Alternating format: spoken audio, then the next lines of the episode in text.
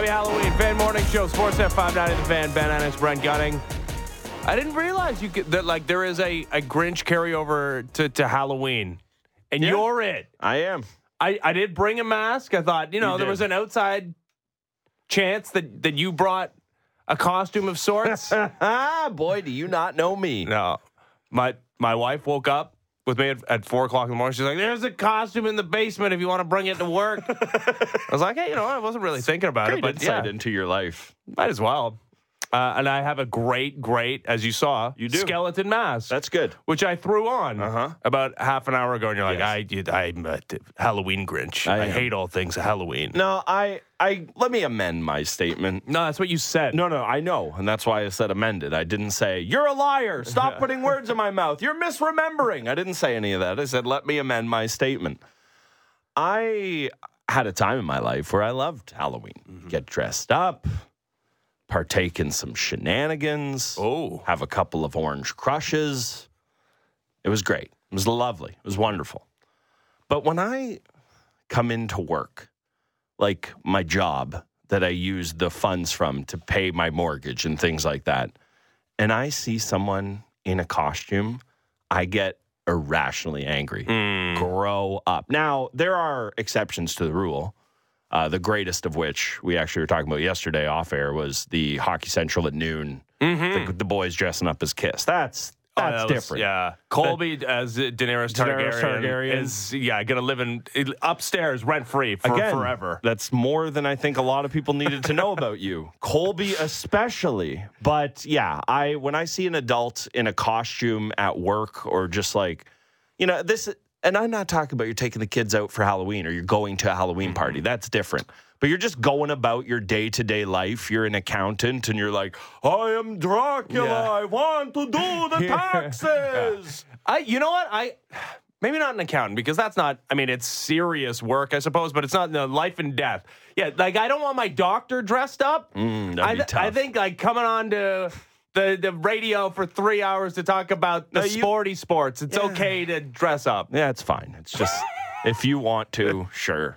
But I, I didn't. Yeah, I know. I I'm didn't. really- I I'm took it proud off, of you. okay? I know. I'm proud of you. Good Be job. bit of it was a cool mask. I- scene. I, will say that it was a cool mask. Hey, thanks, buddy. yeah, no problem. I'll be wearing that tonight. you got upset scaring at me. the kiddos. You got upset at me. I don't know. I think it was a week ago when I I threw out the possibility that I could be possibly cooler than you. Mm-hmm. So I will just I will tip the cap. I will doff it to you and say that's Mm-hmm. a cool mask you have. Man, I forgot that you said that. I know. and I didn't even say it definitively. It Just, the- do you know how offensive it is to me? Yeah, that the, the I couldn't mere even- suggestion yeah, of it. so you- offensive. Yeah, exactly. So who should be more offended in this? It's not you. Mm, still me. Uh, I'm offended. My eyeballs are offended Oh. watching the Toronto Raptors offense. Not if you listen to us and take the under, though. At least you can. Holy cow! I watched that doing the Mike Commodore with all the money all over you. Vegas, my goodness, they're going to have to adjust. The Raptors have not cracked 100 points in regulation in a single basketball game this season. They Again, played four of them. They played an overtime game that didn't come close It's- to sniffing what the over under set at. It's insane, man. This is the golden age of, of offense in the NBA. There's no hand checking, right? Like it's free flowing Yeah. offense. Everybody shoots a million threes a game. It's a problem when you have like the second worst percentage shooting the three point game in your franchise's history. The Raptors, yeah, they pick up the win on opening night against the Minnesota Timberwolves and what was a rock fight. Mm-hmm. The, the first of many rock fights to come, it turns out. Yeah, it's a quarry. Um, the Bulls game, they fritter away with a, a, a horrible series of turnovers and fouls. They understandably get beaten by a Philadelphia 76ers team on the back end of back to backs that was looking for its first win of the season, has the reigning MVP. Understand it. Come back home fully rested against a Blazers team that is in full on rebuild mode. The wins do not matter to the Portland Trailblazers. You're at home. They're playing on the back to back, the Blazers are. And it's close. It's single digit. You scored 91 points. And I know it's early days in the Darko Rajakovic ter- uh, uh, tenure, but holy cow, we're we're we're in a, a state of of uh, things not looking much different than they did a year ago. No, I mean, you know, we we spent a lot of time talking about the coaching search for this team, and you know, at one point Jordi Fernandez was involved, and obviously you see the job he did with Team Canada, but generally speaking, when coaches are doing a great job, it's because someone else has done a great job assembling talent. That is not to say coaches don't matter. That is not to say we should never give them any credit or, or give them blame. But I think we know what the problem is here. And it's, uh, you know, I'm not going to say it's not this, but the chief problem is not Darko Rajakovic, just for you, Ben. Well done. Yeah, I just threw it in there for you. Rajakovic. Okay, so we're back to Coach Darko then. Now I'm self conscious. But it's not, I don't think anybody looks at this team and says, ah, not scoring because of what Coach Darko has cooked up here. It, that is not the issue. It is a roster construction thing. We have, I am, I am going to come on here and talk about it every day until one of them is not a Raptor here. Pascal Siakam and Scotty Barnes do not fit together unless every other piece on the roster is perfectly constituted to form a solar system around those guys. And even then, I don't know that it'll work. And say what you will about this Raptors team, and there's a lot to be said about it. One of those things is not perfectly put together. So there are so many things we can talk about this. There, there are so many different elements of this, but it all, at the end of the day, the crux of the issue just goes back to that for me. Yeah, personnel, the players no, on but the court. specifically those two not clicking. It, there's other issues with it, but I just I look at those two pieces, and again, not to say there's no world where they can fit, but if you were if you're going to describe a player that would complement Scotty Barnes well. Pascal Siakam is very, very far from that player. If you're going to talk about a player that complements Pascal Siakam well, Scotty Barnes is pretty far away from from that player. So that's the thing I keep coming back to. Well, and I, I talked about it after game one of the season, how important it felt like to get the first win out of the way because you're trying to build confidence in your players if you're a new head mm-hmm. coach that this new system is going to work, that they're, they needed proof of concept. And Yep. yeah, it was a rock fight, but they, they picked up the victory, mm-hmm. whatever, by whatever means necessary. Uh, it, there was, I guess, a level of belief after the first 48 minutes of the basketball season. Now you've lost three consecutive. Your offense, I mean, by the numbers, looks worse through four games in the half court than it did a season ago when they were among the hardest watches in the NBA. Here, the according to Blake Murphy, the points per 100 in the half court so far this season. 72 in game one, 74.7 in game two against the Bulls, 87 and a half against the Sixers, okay, and a, a loss, the, their biggest loss of the season, and then 75 yesterday. Last year, they averaged 94 and a half, and that was 25th in the league. Yeah. The league average was almost 100 points per 100 possessions in the half court at 98.4 last year. They haven't hit 90 in a single game this season. And besides the, the numbers, use your, your old peepers. Mm-hmm. It is a grindy grind. I want to play you a clip from Jakob Poeltl, who is the big trade deadline acquisition. Yeah, he also he also addressed the fan. Like we didn't talk about that, but Yeah, it's he's the face of this he's the one who addressed the fans. Well, he's the most they have invested in outside of Masai Scotty Barnes. Masai Ujiri is like, "Ah, we can't send the top six percent protected pick out there to do the address, so Yeah. we better send Jakob. All right, here's Jakob Poeltl describing what it's like to, to play offense on this Raptors team right now. I think sometimes we just got to be a little bit smarter about it. Um, like we're, we're trying to apply the stuff that we do in practice into the game. Like we're trying to have this like drive, kick, swing offense, like um, play through um, the elbows, try and cuts, like different um, split screen stuff like that. But at times we, we get in this mode where I don't think we're really doing it on purpose, but it seems like everybody's just trying to make something happen kind of almost randomly. And like we're not on the same page. And then we just dribble into a crowd, like try and kick out. The next guy's dribbling into a crowd. Like we're not really getting any advantages out of it. So we got to find a way to do it, um, like I said, with a little bit more. Uh, it might be timing, like. Uh, the, the decision making's got to be better to actually create advantages out of that offense. Yeah, you got to get better players in the half court. You got to get players that uh, are capable of creating offense um, collectively and individually. And we had an idea that they they didn't have the personnel a season ago. Uh, we were told, and I, I like us specifically, Yes. explicitly Yeah, by that's- Bobby Webster Right. before the season. Hey, why is this team going to be different? The vibes, Mm-hmm. like not not verbatim, but that was the message from Kept Bobby Webster was, hey, d- d- different head coach. He didn't say different head coach, but that was like the one Mm-hmm. change between last year and this year. Is hey, we're not talking about last year anymore. The past is the Mm-hmm. past. This year we're going to be more cohesive, less selfishness. You think Pascal Siakam was selfish last year. What does he look like on a one in ten team where he's headed towards free agency and he knows the franchise that he's currently playing for is not going to sign him to an extension? What's that going to look like? Yeah, maybe something close to nine of twenty-one, which is what he what he had last night. I mean, it is you know honestly that is good insight from Poeltl. We might as well have just played whatever it was the quitting sound when when Fred Flintstone got done at the at the quarry because that's hmm. what it is. It is just it is a rock fight after rock fight after rock fight.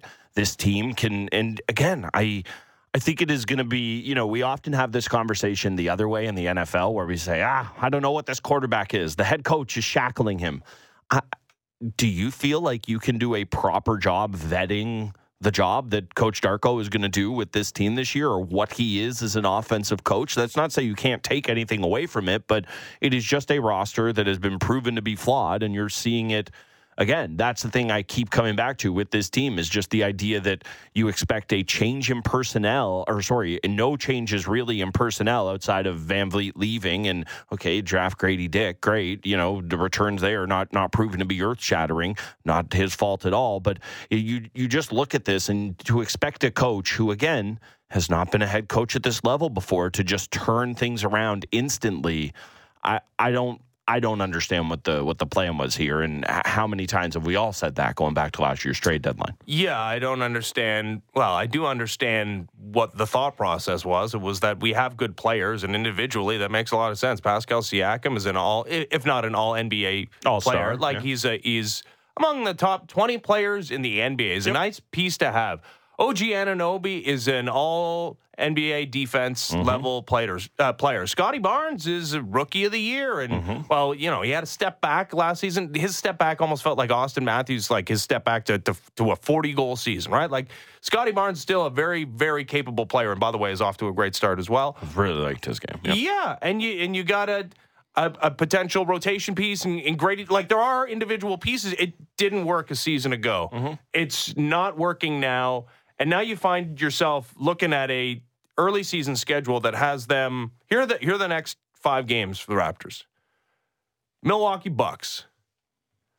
Is that a good team? Uh, yes. Not a good match. Sorry, I thought you were about to say, is that a good matchup? Uh, no. No.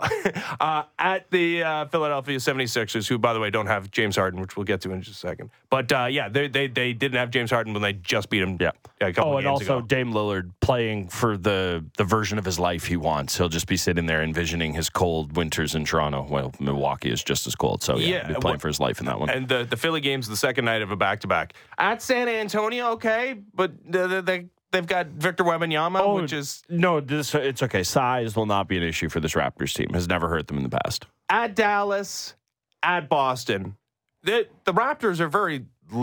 I mean, maybe the, the Spurs game is, is a winnable one, but again, like the Raptors don't have anything comparable to a Victor Wembanyama. Nobody in the NBA I was does. to say, Uh, do they have those? But like they're staring down the barrel of being one and eight, and the one was a win against the T Wolves team that's okay, got some pieces as well. But yeah, they, didn't come close to scoring 100 points like that.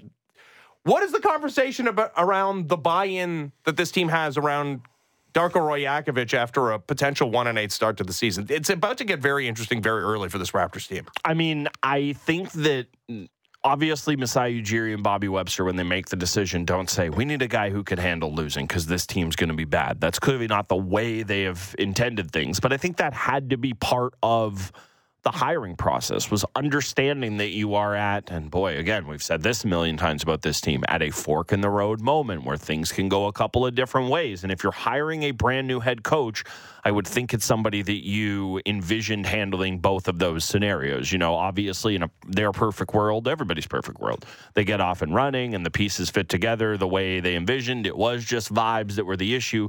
But you also had to envision a world where it looks like this. And i think that that's part of the reason he was hired to be able to kind of shepherd players through this Maybe, but I mean, th- this team just traded away its first round pick. I don't. I don't think they were planning for for this to be a. Okay, I know the draft pick eh, is theirs if they're a bottom six team, but you don't plan your team around being a bottom six team by trading away your first round pick a season ago and running the entire roster back and trading nobody at last Yep. year's trade deadline. Okay. I could have envisioned this. This is Mm-hmm. not like a necessarily a massive surprise to me to see the Raptors play this way, especially offensively. But the way it was messaged by the front office, yeah, this does seem like it's a surprise to them, which is again more fuel to the fire. They they they get to live forever off the 2019 championship. Forever. But this is not what they envisioned. I can guarantee you. No, of course it's not. I'm just saying that even somebody like Masai Ujiri, who is so confident and rightfully so, again, he did. I don't know that it can be overstated just how unthinkable it was what he did, like bringing a championship to the Toronto Raptors. So, of course, you're going to be arrogant and think you can pull it off at all times. But I also think that somebody like that has to be, to a certain extent, a pragmatist and understand the different ways situations can play out. And I don't think they hired Coach Darko to be a babysitter during a, a season where they win 30 games. I don't think that was the plan. But I think they needed to know okay, this is in the cards. It's not what we're planning for. It is not the options, but I do think that's part of the reason I would, or, or, you know what? I should stop saying I think. I would hope that's part of the reason that that you hired this guy was at least understanding that this was a possibility. So, what is the plan then with Pascal Siakam? Who I mean, you. Well, I've been asking this question again, going back to last deadline, the beginning of last season, the mm. exodus of Kyle Lowry. Quite honestly, like I know you're not asking me to answer mm-hmm. for this, but yes, agreed. I have the same questions too. Get they, Bobby back on the phone. They they we did try to ask him that. He was not not playing ball. They look like uh, silly gooses. Is all I would say. I mean, the the people who question this team's modus operandi at the trade deadline a season ago, the idea that vibes would be the difference maker for this team going into the season. Hey, maybe they turn it around. Maybe they come up with shocking victories over the Bucks and the Sixers, and we're all talking about how great this this offense does look under Darko Rajakovic. Just need a little time to, to get their feet under themselves. Um, but I, I, I think it's more likely that it continues to look like it it did, and I think it's more likely than not that everybody that was questioning the decision making mm-hmm. by this front office in one acquiring a, a piece at the deadline for a first round pick, and two, deciding not to sell off pieces and running it back for yet another year are proven correct early on here. Yeah, I uh, I would hate to be right about this, but I think we all are going to be. Mm-hmm. It's very frustrating. I don't know, I, like the, the, I think the most frustrating part about this, and man, there have been a lot of slings and arrows at Toronto front offices over the handful of last years, rightfully so, for many different reasons. The most frustrating part about this one is that everyone has seen it coming. Like it's like a slow, it's like an avalanche. You're watching and it's just coming to slowly crush you. Everyone has been sitting here pointing at this end point, this inflection point. OG's contract is up. You cannot sign him in season. He is going to get to unrestricted free agency. Pascal Siakam, it does not seem like there is a impetus on, well, I won't say either side, but at least on one of the sides not to get a contract done. It's just everybody could have seen this happening. The Poeltl trade, widely criticized at the time, rightfully so. That is why this one is the its own brand of frustrating. I won't say most because God, Blue Jays, we we cannot paper over that and Leafs, the handshake, the handshake line, respect, all of that stuff. But this is its own brand of frustration for sure. Um, we could have also predicted that James Harden would eventually land on the Los Angeles Clippers because that's where he wanted to go. Mm-hmm. And and this Grange, I mean, the Grange rule. What's that? But just these guys go where they want to go, generally speaking. Yeah if if James Harden wanted to be a Los Angeles Clipper, the odds were he was going to become a Los Angeles Clipper. Partly also because nobody was likely willing to give up the the draft assets that it that it was going to require to acquire James Harden. So he he heads the Clippers uh, for Marcus Morris.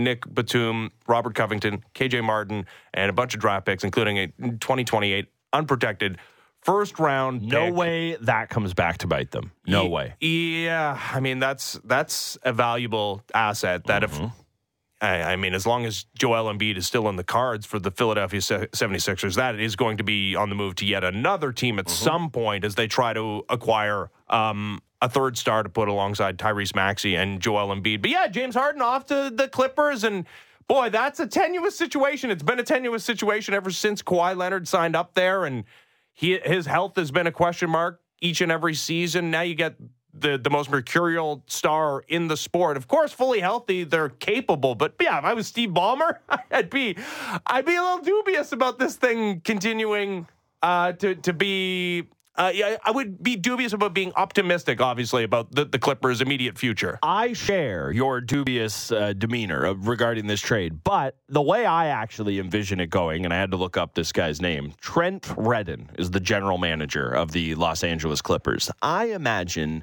he has had Ballmer's phone blocked for the past two weeks of him going, anybody seen the GM? Huh? I don't know. He's scouting. He's working. I, oh, I heard he was trying to honor some prospect. Okay, well, I want to talk to him. I heard this Harden guy's available. That Does he not just seem like the type of crazy animated owner who says, Yeah, yeah I know, headaches, headaches. Ah, go get me that guy. Get me James Harden. Mm-hmm. I've heard of him. He's good. The beard. The, like, what is everything we know about Ballmer? We've all seen the videos of the bad Microsoft dancing. We've seen him looking like a lunatic on the sidelines. The guy just wants the big, sexy, shiny thing. He's worth a cajillion dollars. You can go pay for it. I agree with you that I am very dubious about how this itself will play out. But I think Ballmer I imagine he was the most excited person in the world about this sure. because because he's that guy. When someone says like, "Oh, do you want to upgrade on your coffee or whatever?" Like he just gets excited about everything. I can be two things though. I can be dubious of of its likelihood of of finding success, but also understanding that it's a necessary evil. Like the, the Clippers are as highly leveraged as you can get into the win now of uh, Kawhi Leonard, Paul George, and now James Harden core, they they've decided that this is this is it. That there's there's no future beyond this. And despite the fact that Kawhi Leonard was a health question mark when mm-hmm. they acquired him and has been a health question mark ever yeah. since he's been a Clipper. You got no other choice here. No. Like this is this is you made the deal with the devil. They, so yeah, you got to continue to to push further in with a guy who's had essentially no postseason success and that has continued with a guy that just won the MVP award. So best of luck to Los to the Los Angeles Clippers. But yeah, I, it, it's in a in a weird way, Kawhi and James Harden kind of a perfect fit. So I that's you read my mind. That's exactly where I wanted to go. Are they the worst fit ever or the perfect fit? Because even even if Kawhi's playing in the game, like does he care or know what James Harden's doing? Uh, like Kawhi just seems so indifferent mm-hmm. to his surroundings at all points in time. It's like, oh, it's loud. There's controversy. Was it? I was reading the paper. I didn't know. like it just he see in a league that is just constantly hurricanes is swirling, and this player wants to go here, and this guy's getting traded, and Kawhi, who has been at the heart of orchestrating a lot of this, like let's not move that all aside. But it's almost like he's like uh, he's like Michael in The Godfather with the christening scene and all the executions. It's like Kawhi's just standing there hanging out. Oh, I don't know what's all this bad stuff happening around me. But you're right from a temperament standpoint, he does kind of feel like the perfect superstar because you've even seen it with Embiid. He, you know, he's fluctuated between being super direct and hinting at it, but his frustrations with Harden and everything that's happened there, we all know about, you know, other superstars that he's butted heads with. So yeah, it is it is interesting that maybe Kawhi is actually the perfect, not uh, on court fit, but just personality fit. Let's see if he can destroy yet another fan base. So it's, I mean, Houston. Well, are, do they exist? Yeah, I guess that's a good point. It's a great point by me. Yeah, it really is. Clipper Darrell. You know what? Maybe that is that another reason why this is the perfect fit. James Harden goes to a fan base that is going to be indifferent if if he decides he wants out in uh, you know a couple of weeks before the deadline yeah. again. Also, we talk a lot about, and rightfully so, he should wear it. Bad GM LeBron, bad. Like GM LeBron, not great. GM Kawhi Leonard, yeah, eh. yeah trading away Shai Gilgeous-Alexander on top of a cajillion other things for Paul George, mm-hmm. just that alone. And you don't think Kawhi Leonard signed off on this move to a certain extent? Well, like, of course. of course he did. Of course he did. So just, you know, like we all love Kawhi, rightfully so, but he is up there with bad NBA GMs. Yeah, and, and as much as you can laugh at the the Clippers lack, uh, what are they going to do? I mean, it's not like the Raptors have been in a better spot since yeah Kawhi spurned yeah, but, them. But if he would have resigned, they would have repeated. I, entirely possible. It never, it, they can never take that one away from us. Raptors have one and a half chips. That one and the one they actually won, and the one they would have won if Kawhi would have come back. It's true. Uh, Leafs host the uh, Los Angeles Kings tonight, starting a string of six of their next seven at home. The Kings uh, are high-powered offense. They have the highest scoring offense in the NHL, averaging almost four and a half goals per game. Goaltending's been an issue for him. As long as Phoenix Copley is in net, he's got a 788 save percentage. Oh, okay, seven. Wow. I knew it was bad. Yeah, uh, Cam Talbot uh, has been much better than that. It's not that difficult to be better than that. But Joseph Woll is going to get the start as expected tonight you know, Brent, he's he's performed very well. Not, he hasn't exactly faced the juggernauts of the NHL offensively. Nope. the- now, the Lightning are the best offense that he's faced. He came in in relief of Ilya Samsonov in that game, but every other team that he's faced, so every start that he has made has been against a team with a below average goals per game, like a bottom 16 uh, goals per game average. This will be an interesting test for for Joseph Woll if he's going to further cement himself as the number one for the Leafs going forward. Yeah, I think a lot of people don't necessarily think of the Kings that way. I mean, I'll be honest, I immediately go to the Matthews Danault mashup is the thing I'm maybe well, excited means I might enjoy it. Uh, you know, most intrigued by t- tonight maybe. But in terms of Woll, I think you're right. It's fair to point that out. But you know, all low scoring teams are not created the same, right? I mean, the game against the Predators, for example, feels very different than the game against the Stars. You know, like the Stars are a big, heavy Western Conference team that make deep runs all the time. And you're right, they don't put up a ton of offense, but you have to stay super engaged. They have a lot of offensive zone time. The site, like, there are things that are asked of the goalie outside of just stopping shots. I know that's a weird thing to say, but for a team like the Stars that doesn't necessarily pepper you, they do have a lot of offensive zone time. So it'll be an interesting challenge, but I don't think it's necessarily that they've been hiding him by any means either. It's just kind of been No. the way the schedule has worked itself out. Well, yeah, he wasn't the starter to start the season. Like it's not not his fault that yeah, Ilya Samsonov gets the start in, in two games to to start the season. Uh, and Timothy Liljegren practicing fully. Oh God, I saw him on the ice yesterday, and the sigh of relief. sounded like a little cramping or something. sure, Okay. whatever, hey, whatever it was, I'm happy he's better now. Yeah, Jake McCabe is not going to play in tonight's game. He hasn't practiced yet, but like could return to practice middle of the week this week. Could could be back by the weekend maybe. So That'd be nice. the idea that yeah, the the Leafs might have to to run with uh, a, a forward short Mhm. um, because of cap issues and the lack of depth on the blue line and the fact that nobody's going on LTI. It, loo- looks like they they dodged a bit of a bullet there. Mark Giordano, though, for the short term, is going to get an increase in minutes, which he's super excited I, about. I was gonna say, I think it was Luke who who had the piece about it in terms of Geo and just how excited he is. He sounds like a kid on Christmas Day. I also like the way we talk about Geo, and we all do it rightfully so, like he is a forty year old GMC pickup truck. It's like Yeah. you just gotta you gotta get the heater going. You gotta give it time. But once she's once she's running, there's no slowing her down. She goes like a gazelle. Like I. I think the thing I was thinking about with Giordano and the way they're going to lean on him here, and Luke referenced these names in the piece, and the one that sticks out to me is Spezza, is how often in his you know relatively short tenure here did they have to break glass in case of emergency? And it was Jason Spezza coming out and scoring the only big goal they needed, or fighting Boone Jenner in the mm-hmm. bubble to try to wake the boys up, or going after Neil Pionk when he went after Marner. Like there were that guy did so many things when called upon, but eventually, eventually, you called upon him. He just couldn't do it. Now, it didn't look as dire as it's looked at times for Giordano with Spezza, but that's the thing that's worrisome about this is I think there are going to be games in this stretch, however long it is, where you say, wow, 40-year-old Mark Giordano, look at what he is capable of doing for this hockey team.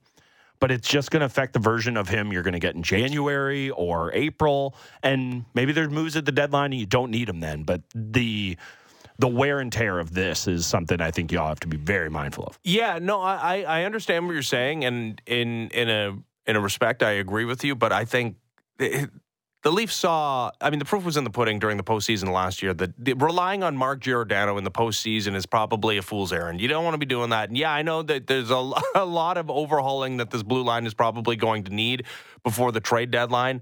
I think prime among it is getting to a point where Mark Giordano is, if not your seventh defenseman, like a guy that's playing sparingly few minutes in the postseason. So the idea that you would have to like lean on a little bit more before the trade deadline, I I actually am not that concerned about it because, and I mean maybe this blows up in the Leafs' face and they're unable to to to create a, a more passable blue line as they head towards the postseason. But the goal has to be pushing Mark Giordano uh, almost all the way out of the, the top six when it comes to the depth chart.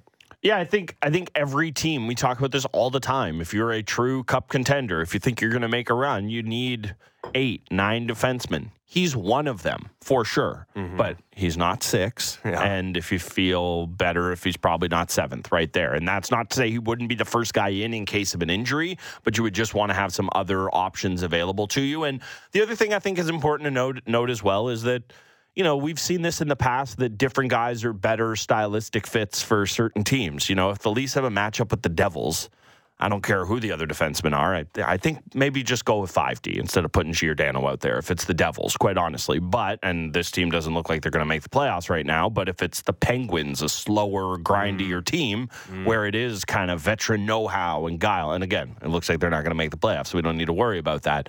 But there's a world where maybe he makes sense. Again, not as one of your top six, but as one of those guys if there's an injury or something along those lines. So that's that's the way I look at it. And the other part of this as well, we keep talking about the team's going to improve the blue line. I think we all agree they're going to look at ways to do that, and they should.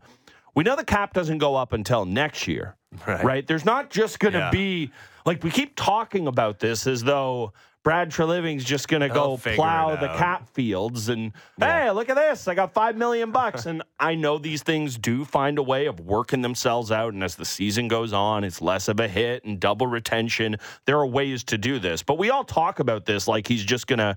Oh yeah, he just has his druthers to go build the blue line. He's gonna have eight bucks to do it. So that's not. Hey, they found a way to turn Jake McCabe into a $2 million defenseman. It's trades like that that are mm-hmm. going to happen. But that's the other part of it when we talk about this team completely revamping or reshaping the blue line.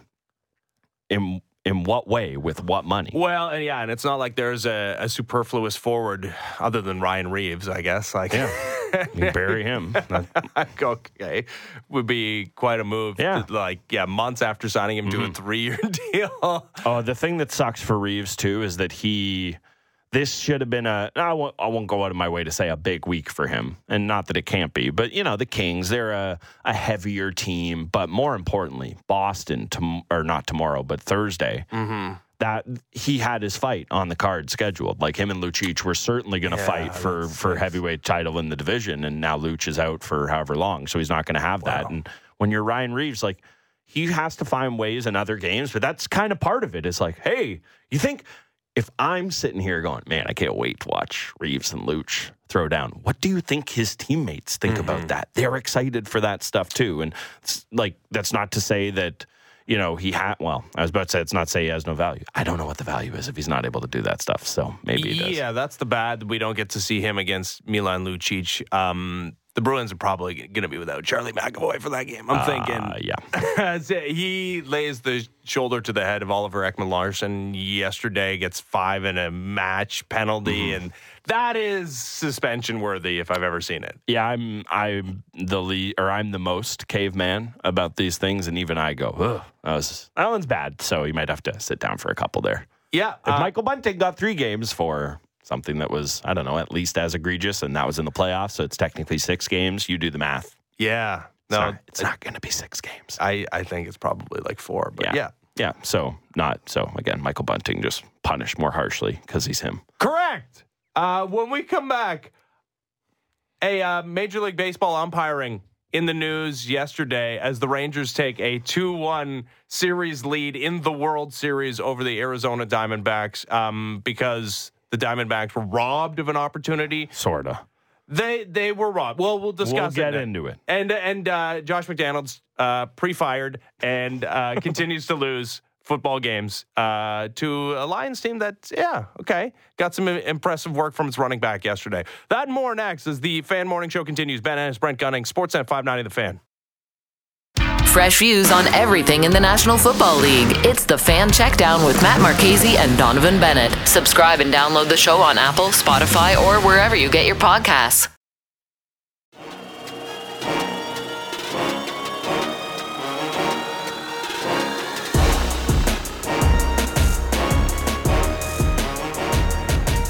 Fan Morning Show, Sportsnet 590 The Fan, Ben Ennis, Brent Gunning. So early returns, if it's a low scoring game, that is advantageous to the Texas Rangers. If it's high scoring, because the, the D backs have the advantage. Uh, a couple of significant injuries for the Texas Rangers in yesterday's 3 1 win over the Diamondbacks to take a 2 1 series lead in the World Series. Max Scherzer departing after 36 pitches. May I is- counter the Scherzer one? Okay. Does it really affect anything? Like I know it affected them having to get Gray in the game, and it affected that game. But Uh, Jon Gray was amazing. Uh, right, game. exactly. But like they weren't going to pitch him again. I guess if it got to seven, he would have been available. Yeah, I mean, he was lined up to be the Game Seven starter. So yeah, I guess kind of significant when you're talking about a guy who's also pitched in a Game Seven of a you, World Series prior. seven. I'll tell you that right now. Uh, not going to go Mad Dog, but it's not going to go seven. Uh, Rangers are unbeaten on the road in the World Series. So yeah, if that continues, you're right. They'll they'll they'll be up three games to one, and then you know just needing one victory at home in the in the final two to uh, to pick up the uh, World Series. Actually, I mean, if they just continue to run the this the um, road record to perfect, they'll they'll seal this in five yeah, games. not, I'm not exactly out on a limb saying it won't go seven. Like it's not like it's un. It's not like it's unthinkable that it go that far, but just odds would stay. It's the least likely outcome because I have you know other ones I can hit there. It's kind of like how blackjack and math works. Well, here's here's a knock against the Rangers. They lost the most potent offensive star That's a problem. maybe in the history of the postseason. Adolis Garcia also leaves with what appeared to be an oblique injury, so that's bad. That's not ideal. That But guy that- is money th- in the bank. The thing is, though, is your oblique shouldn't affect your ability to torque and turn on a fastball. Oh Yeah. wait, that's kind of all it is. no, we've we've seen this time and time again. This is like a month long injury Yep. over the course of a, a Major League Baseball regular season. We'll see if he's able to to to figure out something. I mean, maybe make a Oh, you know what? take a trip to Germany, get mm. an injection somewhere. I was and- going to say we're going to get my favorite thing is guys playing possum now of late inning. He's up, he's stretching, he's doing like lumbering in the Yeah. dugout here. I like that. Yeah, yeah, we'll see if that's the even a possibility for him. Maybe that's that's too much. Corey Seager hit a, a first pitch home run, his 1,000th first pitch home run of the postseason as well. But that's all well and good. The Rangers scored in one inning, and yeah, Marcus Semien finally came up with a big hit in the postseason. He has really not been great for the Rangers. Um, in the postseason, despite being a real significant contributor throughout the course of the regular season, the story of this game for me, and I think you're of the same opinion here, Yeah. comes in the bottom of the ninth inning in a 3 1 baseball game with Gabriel Moreno leading off the bottom of the ninth against Jose Leclerc, who's been up and down to say the least. The Rangers bullpen has been the bugaboo. Somehow, Aroldis Chapman gets out of an eighth inning where he gives up a rocket, uh, but an incredible play uh, and a double play turn behind him. Somehow, the, the Rangers have escaped without significant uh, destruction at the hands of a, uh, Aroldis Chapman. But Leclerc starting the bottom of the ninth, their closer, ball one, second pitch of the at bat appears to catch the corner of the strike zone. It's called ball two. Ball three, way out of the zone. It's 3 0. Get back in the count 3 1. The 3 1 pitch Mm-hmm. is about as outside as you can get. Like it's it's a slider that starts outside of the zone and breaks about six inches outside of the zone. Yep. Gabriel Moreno, understandably, is halfway down the line to first base before he is summoned back to the batter's box because that's called strike two. It's it's a full count. He has to take a timeout be- to collect himself. Yep. Understandably, next pitch grounds out, and That's the- kind of it. the that is it because the the Diamondbacks do not bring a tying run to the plate because they do not get a base runner, and the Rangers enjoy a two-one series victory. I mean, they don't win the baseball game if Gabriel Moreno takes a walk to lead off the inning, but everything changes. For sure. The Pressure ramps up. all oh, of it. Yeah. the entire tenor of the baseball game it's another, hinges it's on- another log on the Moreno legend, legacy fire. it's it's it's all changing in that one moment. But I it's true that if every pitch is being called correctly, the count in that moment should have been 3-2. Brandon McCarthy, former major league mm-hmm. pitcher, tweeted this out. You see that all year. Ump makes up for a missed call, looks bad, but it at least evens things out. I posed on my ex account. Don't call it that. I don't. I mean, that's what it's called. But don't. Just don't. I, I, I pose this. Do you like the idea of the makeup call? Yes, all fair in the end. No, don't make it worse. And perhaps in the immediacy of the moment, almost 80% of respondents said, no, don't make it worse. Where do you stand on the makeup call? I think in that one instance, obviously, like obviously he should just call the balls and strikes correctly. I think obviously we'd all agree with that. But in this instance, the fact that it is taking place within the same entity at bat, you know, ob- this will shock you where my mind goes to make up calls in hockey all the time. And what I hate is when something happens two periods later because you missed a trip in the first and you're going, eh, better even things up here. I hate it when the makeup call seems completely disconnected from everything. In this instance, I don't have an issue with the makeup call. Now, the thing I have an issue with of this is clearly he, it looked to me now makeup call definitely part of it. It also was clear as day of Mm-mm-mm, don't you show me up. I didn't. Did I say ball four?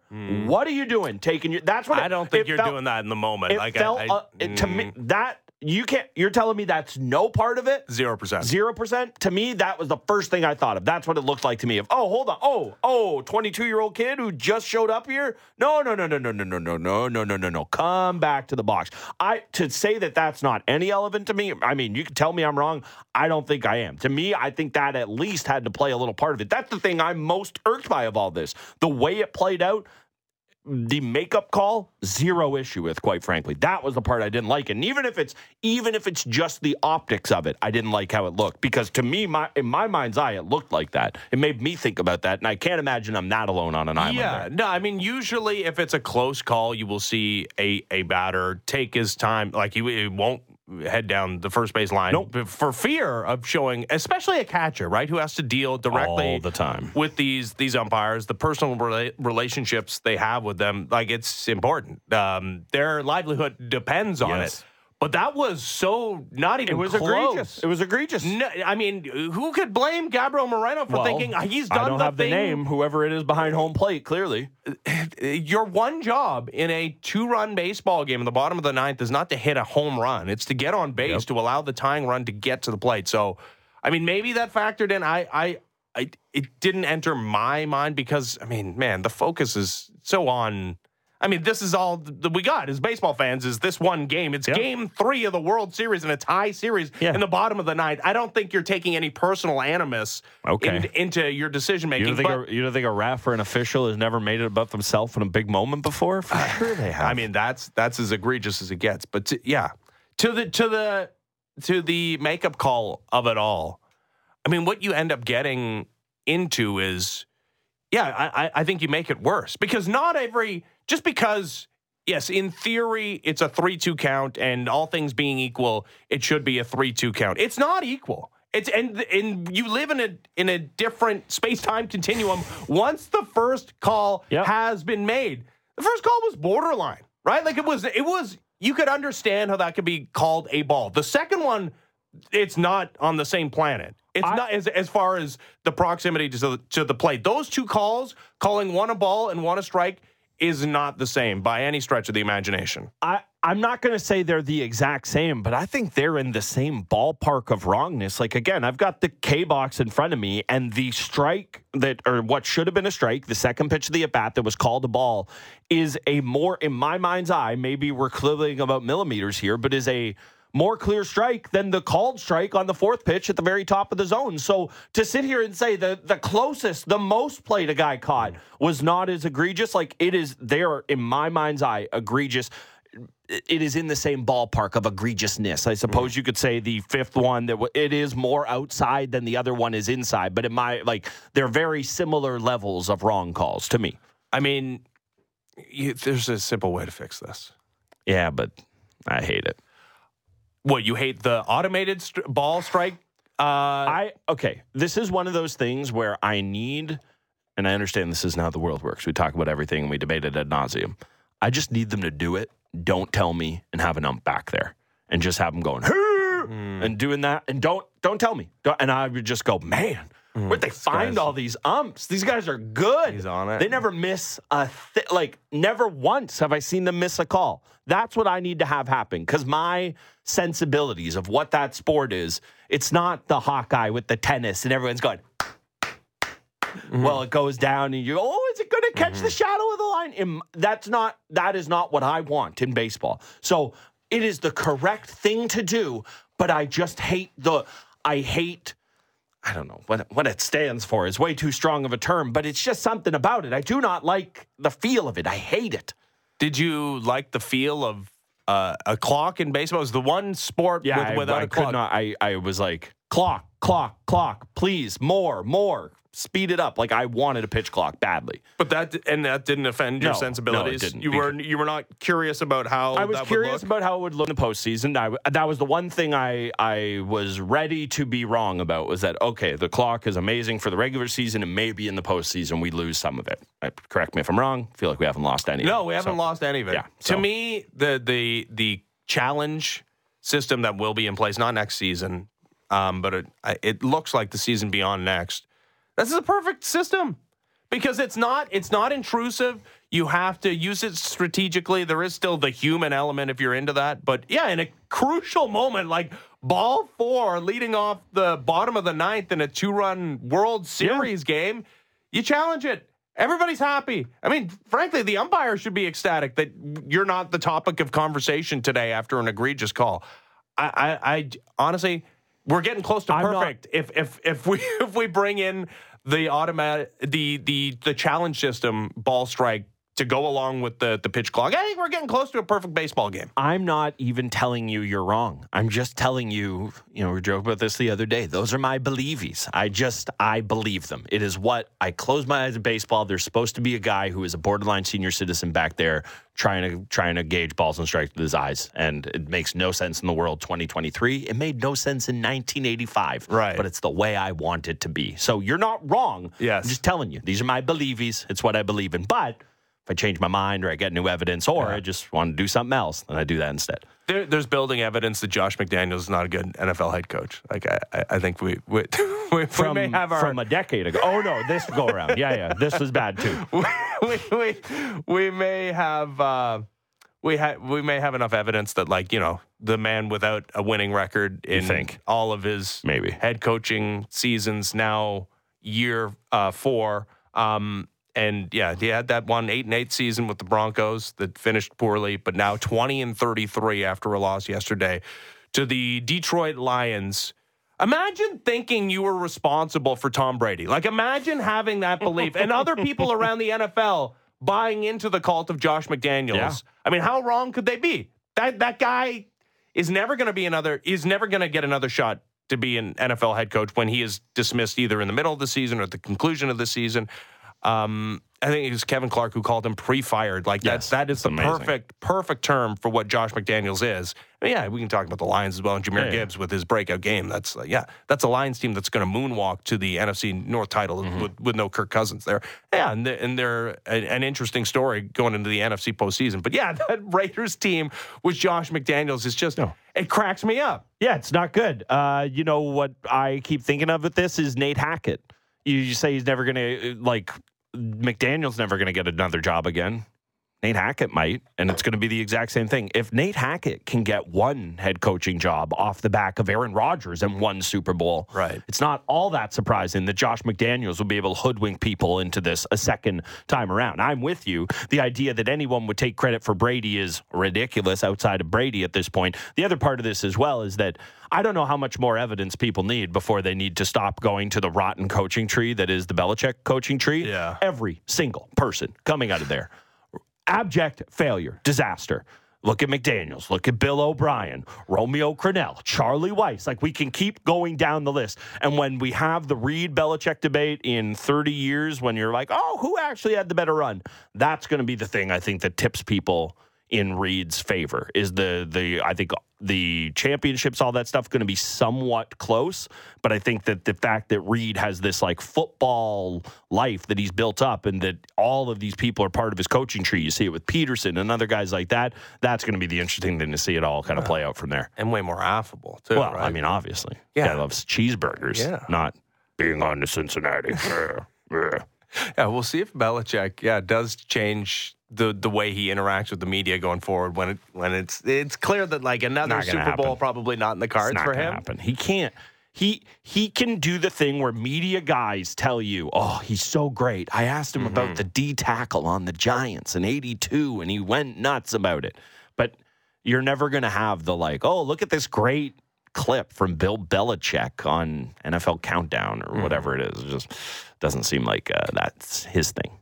When we come back, uh, Leafs and Los Angeles Kings, the Leafs return home after that pretty successful five game road trip.